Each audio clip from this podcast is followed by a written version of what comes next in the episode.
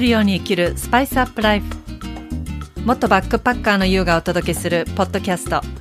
この番組では毎日を旅するように刺激いっぱいの日々を思いっきり楽しみながら心と体がワクワク喜ぶをテーマにスパイスアップライフをさまざまな観点からお届けします。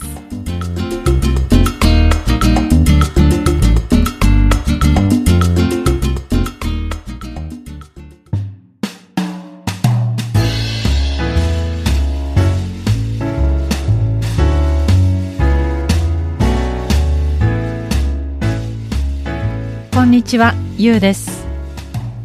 えー今日は2022年11月10日今収録しています。東京はそうですねここ2週間ぐらいもうちょっとかな。結構晴天で秋晴れ。で紅葉もねだんだんこう色づいてきました。今ね皆さんがお住まいの地域は、えーどうでしょうかね紅葉。本当にねこれはあの日本でも地域によって全然違うしもちろん海外はねまた違うと思うんですけども。やっぱ秋晴れというかまあ青空が澄んでいて気持ちいい。本当に気持ちいい。やっぱあの晴れるっていうのはすごく人間のこう気持ちもなんかこう明るくしてくれるなって思いますね。もちろん雨も必要なんですけど。私はですね、9月10月に、えーと以前こちらでも告知をしましたが心と体がスパイスアップするセミナーとして糖と油を味方につけようというオンラインの講座をしたんですがそれがねあの本当に好評いただいて、えー無事に第1回目というかね第1弾が終わったんですね。まあちょっとまた好評だったのでちょっと調子に乗って というかもうリクエストもあったので、えー11月の同じ内容で第2弾これからやるんですけどもまあそういうのでちょっとこう一区切りあのあったので、えー10月末に九州福岡に旅行に行きました。もう何年ぶりなんだろう。もう本当に多分78年ぶりかな福岡は。福岡はですね私の母親が、えー福岡生まれなので子供の時から私もあのもう夏休みになるともう毎年のように行ってました、えー母の出身はまあ福岡県八女市というところなんですね。今はねあの八女というと八音八に女って書いて八女って読むんですけど八女茶がすごく有名です。こう甘みのあるね本当に美味しいお茶で私はもう子供の時からお茶飲んでいたので逆にジュースは飲ませてもらえなかったし、まあ、飲みたいとも思わなかったからもうお茶やめ茶で育ちました。そして今回あのちょっとまあ久々にもう何年もね会ってなかったこう親戚とかいとこはやっぱ九州福岡に多いので、えー会いに行こうという行きました。まずね飛行機がもう3年以上ぶりだったので最後はねコロナ前に行ったハワイが最後。そこからもうね飛行機乗ってなかったのでもう久しぶりの羽田空港。もう本当に心がワクワクするっていうのはこういうことだなと思いました。もうねたまらこれはもう言葉にできない。空港のあの独特のなんかこうどこにも属していないなんかこう土地感土地感って言ったらいいんだな。なんでしょうね。成田空港だとねまたさらにこう違った感覚ってあるんだけど羽田ももちろん国内なんだけどもなんだろう。なんか異空間っていう感じでもうそれがたまらなく好きで、まあ、でも結構混んでました。あの飛行機も、え空港も。でそれでね福岡の博多に着いて福岡空港に行ってで博多からその私の親戚が住んでいる久留米に行きました。久留米はねいつもはこう西鉄のバスで行くんだけどなんかバスの本数がそのまだコロナのあれで便数を減らしてるっていうことで全然タイミングが合わなくて。それで、えー、電車で行きました。天神経由で。ちょっとねこれ福岡知ってる方じゃないとわからないかもしれないんですけど結構博多、ね、天神っていうともうかなり繁華街なんですけどそこを経由して久留米に行ったんです。で以前ね久留米の駅降りた時にはあの久留米が生んだアイドルスターですよ。チェッカーズと松田聖子ちゃんの曲が流れてたんですよずっと。だからああやっぱ久留米が誇るね。大スターっていうことでこうやって地元でももうもう随分とっくにチェッカーなんか解散しててもうだっていつだ10だから78年前もまだ流れてたような気がするんですよね。だけど今回も全然流れてなかったんですよ。そのチェッカーズと聖子ちゃんの曲が。すごい寂しかった。もうあれちょっと聞くの楽しみにしてたのに。でまあそんなんで久留米に行ってで親戚でちょっと会ってその後は、えー、八女の方に行きました。で八女はいつもこう親戚がこう車で乗せてくれてたんですけどまあ今回はあっちのこの地域のバス、えー、堀川バスっていうのがあるんですけどもう本当に、えー、古くから私の母親が高校の時に高校かな？中学？高校か。あのー、そのバスに乗って通ってたっていうことを聞いていたので、まあ、それに乗って行ったんですけどももう全然やっぱり、ね、田舎だからあのみんな地元の人は車持ってるのであんまりバス乗る人って、ね、いないんですけどだからもう本当に他にお客さんいなくてのんびりした感じで本数も少ないからもうこれ逃したら次1時間ぐらい待たなきゃみたいな感じだったけどまあのんびり、えー、やめに行ってで母親の実家に行ってねこうその後は星野村っていうここもまさにお茶畑が、たくさんあるとこなんですけどここもねこうキャンプ場とかあるしあの星の観測とかもすごくあの見れる有名なとこなんですけどここで、ね、温泉に入って、えー、宿に泊まりました。もうね山がねやっぱりすごくうんよくて。でしょうね。別に私はの田舎じゃないんだけどもやっぱ子供の時から来てるから第二の故郷みたいな感じなのですごくね空気が澄んでるし気持ちよかったしもう人も本当にいいし地元のねヤマメのなんかその川魚の、焼いたものとか食べたり美味しかったです。そしてね今回はねその八女から今度あの一回博多に戻って鹿の島という島に行ったんですよ。これはね今回私初めて行ったんです。で知らなかったんです今まで。もう博多から陸続きであのフェリーでも行けるし、まあ、バスでも車でも要は行けるんです。30分ぐらいかな？30分ちょっとかな。あの電車でも行けるし。そこがねもう本当に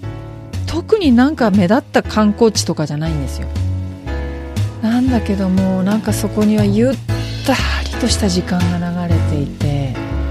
島の暮らしがあってただただ海を眺めて過ごしている時間があったり風の、ね、音を聞きながら猫が歩いてるのをぼーっと見たりとか本当に何もしない時間というのをすごくね味わってあこれだよなってなんかね思いました。私はやっぱね普段こういろいろまあ東京でねやってると働いてるしこういうオンラインでいろいろ活動もしているので結構フル活動なので今回の旅はあの、まあ、親戚とかにも会うけども何もしない日を作りたいなと思ったんですよ。観光地巡りとかもしない。何もしない時間。でそこをねあの鹿の島で撮れたので、えー、最高でした。じゃあ何が良かったのって言われてもなんか言葉にはできないけどただやっぱそこに海がある島の暮らしがあるこれだけでもう十分で幸せでそしてまた行きたいなって本当に思いました。でね私はもう毎回旅に行くと帰ってきてすぐには切り替えられないので旅ボケが続いてしまってなかなか現実にこう馴染まなくなってるんですけども、まあ、やっとねえー、徐々にもう帰ってきて1週間になるから。徐々にエンジンかけつつあるかなっていう感じで今収録しています。やっぱね旅はいいしもう私は次の旅をやっぱ決めていないとなんかね楽しみがなくなるっていうぐらい旅が好きだったので昔はね特に、うん、今はあの別に現実の今の日常もすごく楽しいので、えー、旅を計画しないといられないってことはないけどもでもやっぱりまた次、えー、計画したいなっていう思いは湧いてきています。日本はねその全国旅行支援とかがあったからってか今もあるか。るからすごく旅行が増えてきて。ねやっぱもうみんな行きたくてうずうずしてるからね。いいですよね。でねまああの前置きが長くなりましたが今回ねお話しするテーマは、うん、ちょっとね私の、うん、ホリスティックライフコーチとして学んでき、えー、たアメリカのベストセラー作家でもあるアラン・コーエンさんが来日、ね、やっとできたので対面でお会いすることができてトレーニングもまたね、えー、さらに受けてきたので、え、そこで受けたあの、うん、お話だったり、え、自分の思いだったり考えとかをちょっとね織り交ぜながらお届けしようと思うんですがテーマもう全ては完璧のタイミングで起きる。全ては完璧のタイミングで起きる。これをこの前アランが言った時にすごく一番響いた言葉だったんですよその日。私自身もそう感じてきていたからそこにドンピシャでなんかこう答え合わせができたっていう感じ。それは私はねすごくあのもともとまあ今もだけどね結構心配性だし、うん、一人で先のことを妄想してはワクワクすることもあれば不安になったりそしてできるかな？やれるかな？いやでもこんなこと考えててやれなかったらショックだしとかまあそんな会話が自分の中でいつもいつもある。なので自分の思った通りにいかなかった時にすごくショックでがっかりするんですよ。なんで本当私こうしたいのになんで今できないの？そして今なんでこんな問題が起きるの？私って運が悪いの？もう神様意地悪みたいに思ったり。そしてうまくいっている人が羨ましく思ったり。自分以外のみんなはすごく運が良くて何でも思い通りにいってるような感じに見えたりしたし。だから焦ったり不安になったりしてたんです。だからこういうタイミングっていうのはなんとなく自分が引き寄せてしまった悪いことなんだみたいな感じで起きてあの受け取ってたんですよ。だけど、まあ、これって本当に運が悪いのか？自分にとって本当にマイナスなのかって思うんです。今自分の思う通りにならなかったことが本当に悪いことなのかっていうことなんですよ。人生をこう思い通りに操ろうとするしてたんだなと。でアランが人生を操らないって言ったんですよ。全ては最高のタイミングで起きるのだから。だからこれを聞いた時に私は自分の思い通りに生かせようと人生を操ろうとしてたんだなと思いました。だけど思い通りにいかないことがあって当然なんですよね。だって世の中には自分以外の人がたくさんいてその人たち一人一人にも同じように自分の思うこと望むことそして人生がある。自分の思い通りに考えるっていうのはもう自分中心に考えてるんだからそれが他の人たちも自分を中心に考える世界がある。そして人が持つエネルギーパワーっていうのがあってそして自然という人間の力ではどうしようもできない自然というパワーがある。そしてまだまだ目に見えない知らない世界がたくさんたくさんある。だからそれらをこう支配しようとしたり操ろうとするのはあまりにも無理があるしまあ無茶してるんですね。操ることができないことにそこにエネルギーを使いすぎない。うん無駄なエネルギーでしかないんだなっていうことに気づくんです。でねこう思うのは思い通りに生かせようとする世界っていうのは自分の今までの経験とか自分の経験があっての積み重なってきた思考ですよね。その中で考えた自分の枠組みの中枠の中で考えた思い通りの世界だから実はすごい狭い世界だったりするんですよ自分が想像できる世界だからでも思い通りにいかなかったことハプニングとかなんでこれびっくりするようなことが起きた時っていうのは新しい未知への世界につながるってことなんですよね。思い通りに自分の描く世界ではないからこそ新しい世界へ飛び込むきっかけにもなっていく。でもねその時起きた時っていうのは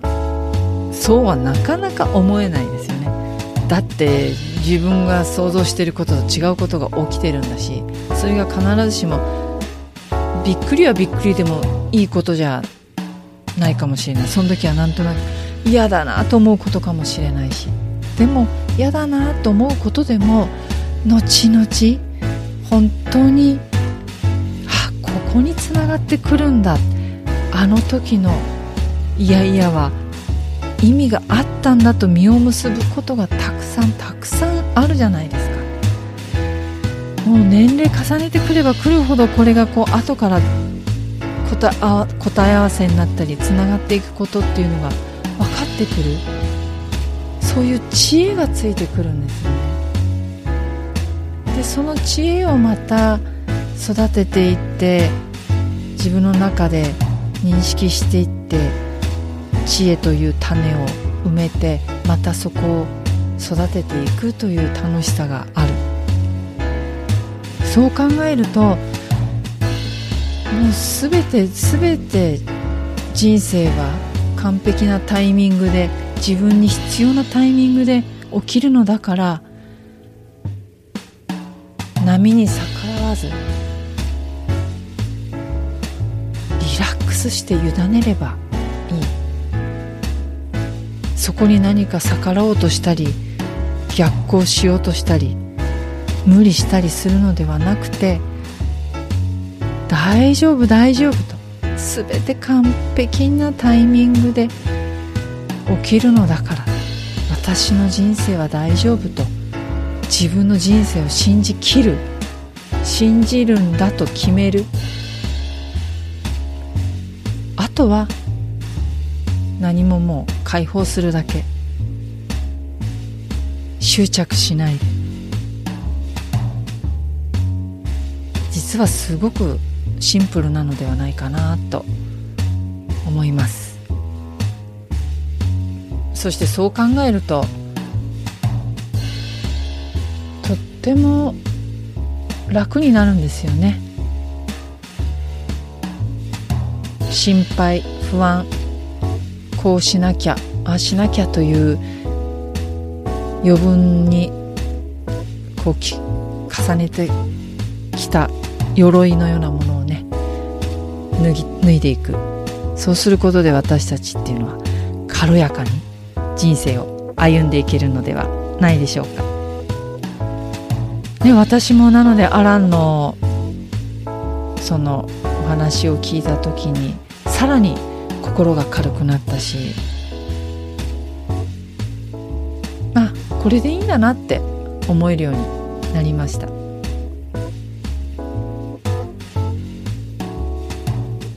ね軽やかに生きていきましょう自分のリズムで自分のペースで自分の呼吸に合わせて歩んできましょう。で今日も最後まで聞いていただきありがとうございました。ぜひ、えー、Apple Podcast で聞いていただいている方番組レビューに、えー、感想を書いていただけるととっても嬉しいです。そして番組概要欄にありますあのなんかこの番組のご意見や、取り上げてほしいテーマなどあのフォームがありますのでお気軽に、えー、ご記入いただけたらと思います。それでは次回またお会いしましょう。